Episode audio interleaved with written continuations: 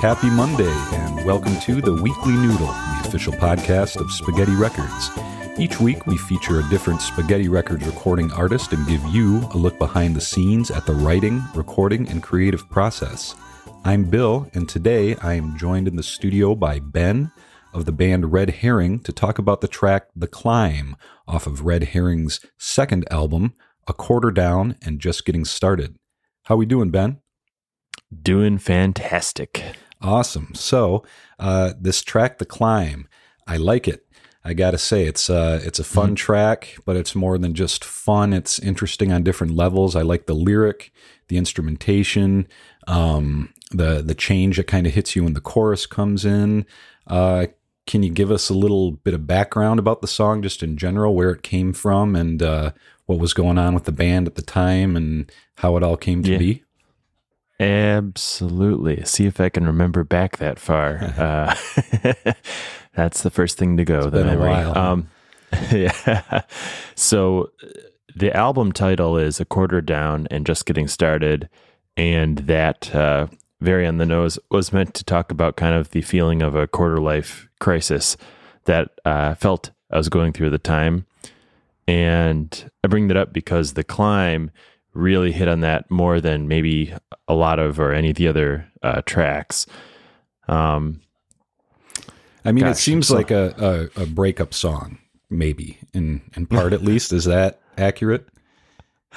Uh, you know, I like that music can always be interpreted in different ways sure. by the listener. No, no, no breakup about it except to, uh, I was at a point where I was just feeling like a failure. Uh, I see. no, like, like, uh, you know, in line with any life crisis, I was feeling like, what am I doing with my life? I've really gotten behind in so many ways and where am I at? What do I have to show? And, uh, feeling at the time like you know, I'd gotten where I was for some bad habits, trying to get some, you know, quick fixes to things and realizing that the quick fixes don't usually ever work out. okay. Okay. I see. Well, um, and I like that, you know, you said, I, I agree. I think good songs are ambiguous a lot of the time and you can get different things from them. Um, the opening line when you first come in, I like the line where you mentioned it's something to the effect of you're swimming in the tears you've been crying and i like subtlety in lyrics too and whether or not this is what you intended i thought there was a little bit of a actually a hopeful message in that in that you're not drowning in the tears you've been crying you're swimming so regardless of how you were feeling at the time it seems like you were uh, trying to persevere and push through and maybe turning it into a, a cool song was part of that yeah, yeah. Perseverance is probably that's the word for this song. Uh, it is a hopeful song, and uh, you know, a lot of the lyrics are kind of a little witty, double entendre, sort of fun. Uh, had some fun with the lyrics there, but it it was it was all of how I was feeling at the time. Like, gosh, this is where I've gotten myself, but hey, it's time to climb out of where I'm at, and uh, and that's a hopeful message. I think you know, start the climb now, and and head you know move forward. Cool. Yeah, I like that. Why don't we uh, go ahead and let the people hear The Climb by Red Herring? Trying to get out of this hole I've been digging, but it's all gone muddy. Cause now I'm swimming in the tears I've been crying. Cause it's a pity this party's only got one person, and that's me. And I've been waiting on a golden ticket, but the factory's closed, so I guess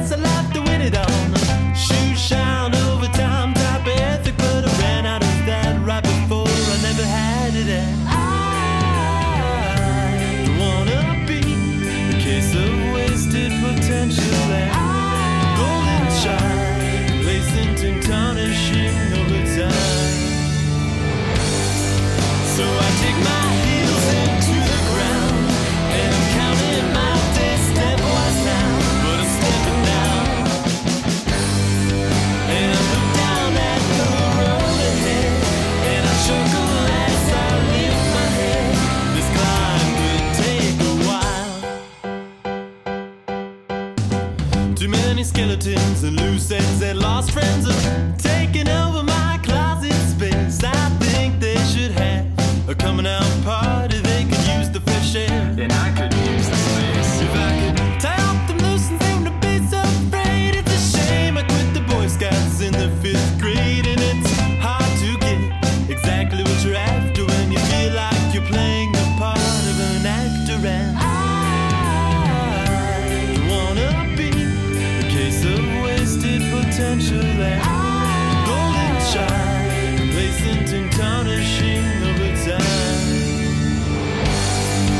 So I take my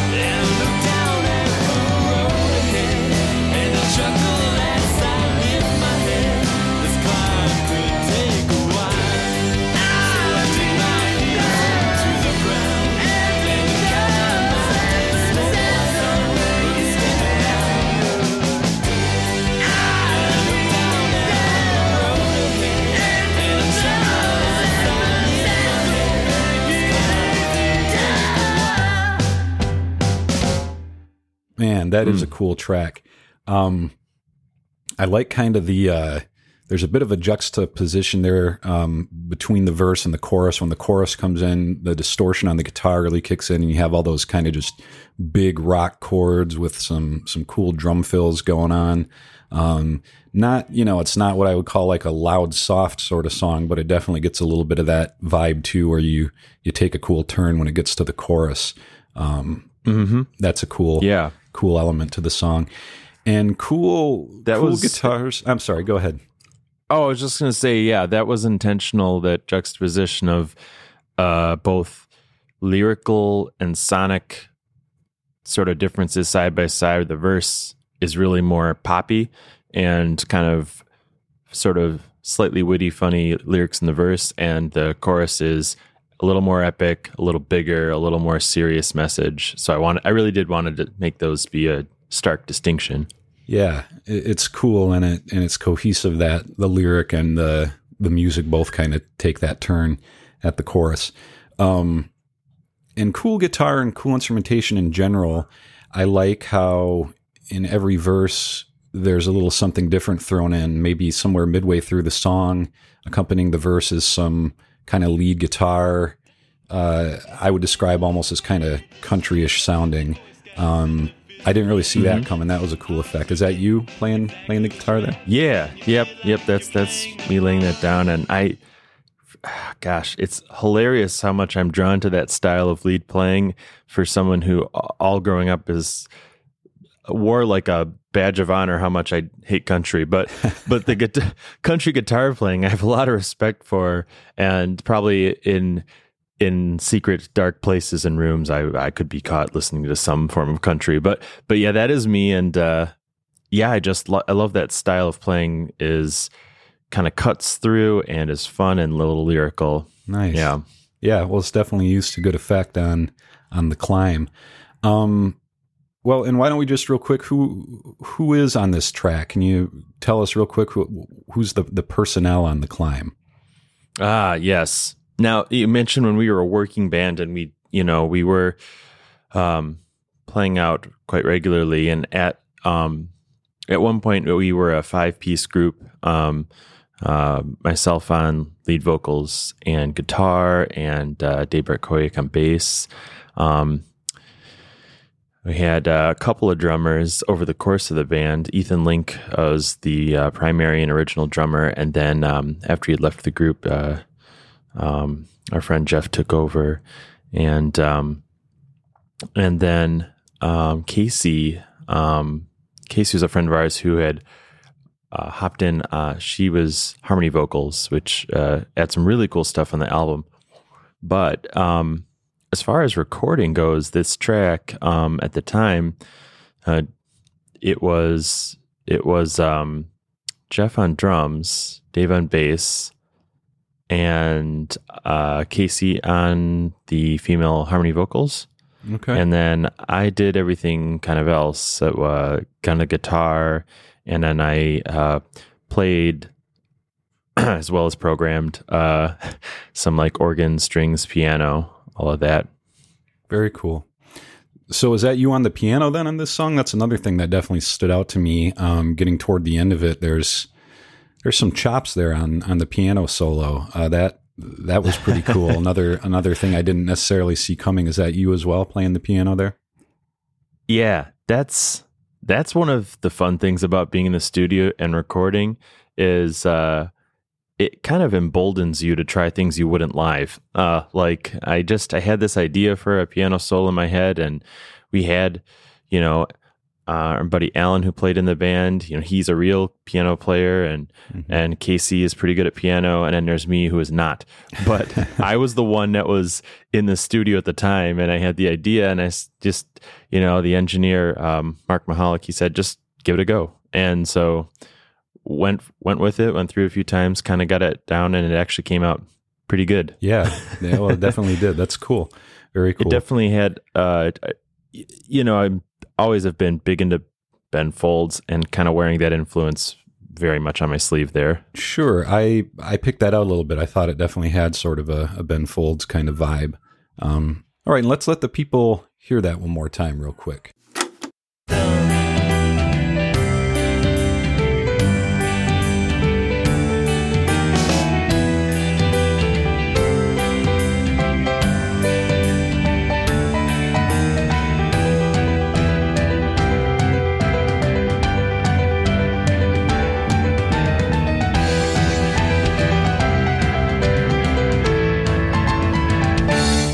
That's cool. So you were being creative in the studio as well. Didn't necessarily go in with a you know a blueprint nailed down of exactly how the track would be arranged, but just let the let the creative vibes flow during the recording process too. Yeah, yeah, Nice. exactly. Uh, that's it's kind of. I mean, I know you're supposed to have the song all done by the time you hit the studio, but just sometimes inspiration strikes. Yeah, I work that way as well, and sometimes some of the coolest things uh, come out in those moments when you're in there doing it. And while we're on the the topic of keys, another part I really liked was that organ, and I always I really like a good organ anyway. It's you know, along with the electric guitar, probably one of my favorite Yeah. instruments, and uh, that was I thought Yeah. used to a really good effect in the in the song. Did you have that part in mind when you went in, or was that another sort of just in a moment of inspiration? It came out in the studio. No, no, I I like I like a good organ too. My uh my favorite's probably the liver. Um, second, no, I'm just kidding. I uh, I do love I do love organ the instrument, and um, I- I always felt it adds a very nice texture to songs. Um, it, you know, I can't just always pick it out, but I just know when I feel like there's something. Uh, this is a part where that texture would really just sort of fill in things nicely, and um, I've always been a sucker for that sort of oh, kind of rock organ or Hammond, uh, something along those lines. Um, jazz organ, they they all all hold a spot in my heart, and uh, yeah, I thought it could just fill in nicely there. Yeah. Yeah, there's something just kind of authentic about the instrument, I think, the with the feel of it. And yeah, it's definitely used to good effect um, there. Why don't we hear that again, real quick?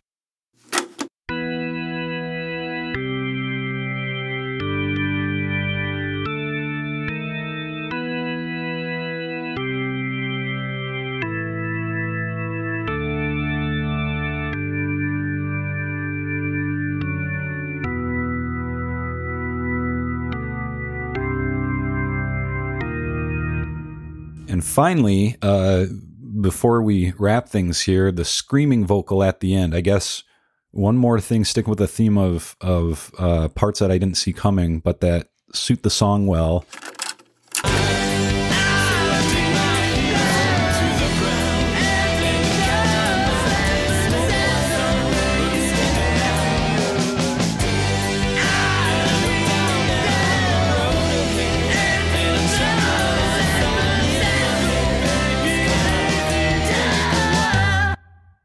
Um, that must have been fun in the studio. Yeah, yeah, that wasn't planned, but I had a kidney stone at the time, and uh, no, that was just me talking uh, into the mic. Uh, no, that was, uh, it, you know, I mentioned earlier about the epicness of the chorus, and of course, naturally, I wanted the song to build throughout. And the very ending there, um, where the chorus kind of does that double chorus thing, repeat. Uh, building Casey's harmonies build up nicely in there, um, layers that a bit, and then I come in with this vocal to really, you know, turn it up to eleven, Spinal Tap style. Sweet.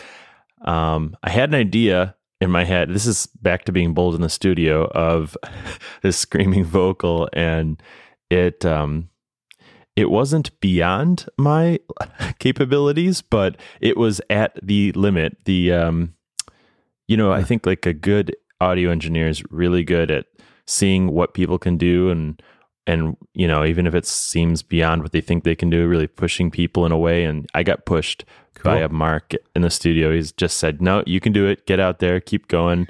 And i just you know shred my vocal cords. But i, I it it came out how i wanted it which is what matters. Awesome. Yeah, definitely. And it and it uh, again, you know, suits a song well, and I think is kind of a good way to to punctuate um, the the musical journey that the the track takes us on. you know, I was thinking about a story I heard uh, about. it's hilarious. I'm comparing myself to the Beatles. How narcissistic can you be? But I I heard this story about the Beatles recording one of their earlier tracks. I wish I could remember what it was, and it was basically John Lennon at the very. I think it was their first album, and they had recorded it in like a day or something like that. And by the very end of the day, you know, after singing all day, the, the his vocals were just so gravelly, and that became the sound of that track. And I, it's I, it's a terrible story because I can't think of the track, but I believe it's at the end of their first album. I think it's Twist and Shout, if I'm not Yes, mistaken. it is. Yeah. That's yeah, it. I've heard that story Twist and as Shout. well. and and that's kind of how I felt at that point in the recording process. Had been recording all day, and I, at the time I was recording in Chicago, doing twelve or fourteen hour recording days, and so this is at the end of one of those long recording days, and the voice is where it is, and it actually worked out perfectly. Yeah, it lent itself to to the character of the track. That's cool. Very cool. And so, just to to go back and revisit some of the lyrics in this song because it is uh, a lyrically interesting song too. As as much as I, you know, was taken by the the sonic element the instrumentation, some of the lyrics definitely grabbed me as well. Um, I like the part about I think it's too many skeletons and loose ends and lost friends are taking over my closet space. If I heard that correctly, um, I thought it was cool because you know skeletons in the closet. Okay, that's a concept we're familiar with, but it's just a cool rhyme for one, and the way you threw in loose ends and lost friends. I like that that part. I found myself kind of going over repeating that line in my head after listening. Too many skeletons and loose ends and lost friends are taking over my closet space. Awesome. That's what I wanted for you specifically to repeat that line in your head. You I heard really it, folks. pr- he wrote it for me. yep, yep. And that and I'm complete now. Nice, nice. No, uh, I I'm pretty proud of that line. I, I the whole song is kind of coming to this point of feeling like you've been sort of shortcutting and and cheating your way through life a little bit, not putting in the hard work. And what happens with that is you kind of end up with a lot of things like, you know, loose ends of things you never really finished, um, losing friends along the way by not putting the work into that, and skeletons in the closet kind of but the cadence i liked you know skeletons loose ends lost friends uh all like this imagery of the, a closet uh, busting open and like opening the door and it falling on you um and just Now you're climbing your way out of the rubble. That's right. That's right. Nice. Uh, Nice. so yeah, I wanted to like a a visual of all of the crap that uh, builds up uh, as uh, along your along the way in life, and and sometimes you got to fa- open the closet and face it and, and clear it out. sure, sure. I like that. And then I, I also got to mention uh, waiting on a golden ticket, but the factory's closed. Is that a Willy Wonka reference? You bet your bottom. Uh, Awesome. yes, yes. I, I try to throw a Willy Wonka reference into every song somewhere along the That's way. good. Well, the, the song took us in a lot of places, including, uh, you know, Willy Wonka. Um, awesome. Yeah, they are. That's also the idea of trying to get somewhere the easy a golden ticket. You just get handed handed that, and and there you are, you win. It, that that doesn't happen in life mo- mostly. Sure, sure. and then later on, the the lyric "a golden child, complacent and tarnishing over time." So I like that. I like the you know golden theme, but then also you know tarnished. So it's uh, imperfect, I guess. that lyric, uh, you know, that's ironic you say that because that lyric's imperfect. Because I don't know if you know this, but gold doesn't tarnish. Well, But I, I know really- now. I really wanted to use that line of the golden child, so I kept it. And any chemistry nerds can call me out. Sure. All right. Well, it's been an informative, uh, an informative podcast in multiple ways now. All right, and that's a wrap. Thank you for tuning in to the Weekly Noodle, the official podcast of Spaghetti Records. Join us next Monday for more behind the scenes action. And until then, I'm Bill. Keep it saucy, noodleheads.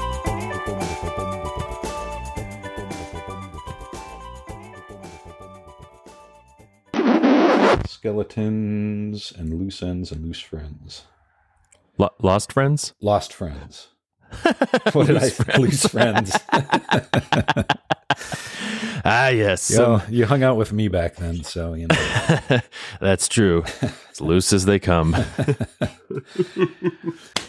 The Weekly Noodle is the official podcast of Spaghetti Records. All audio materials herein are hereby property of Spaghetti Records and relevant subsidiary parties. Trademark, copyright, secret recipe. Unauthorized duplication of authorized noodles is uncouth, rude, and generally frowned upon. The Weekly Noodle is made possible through listeners like you.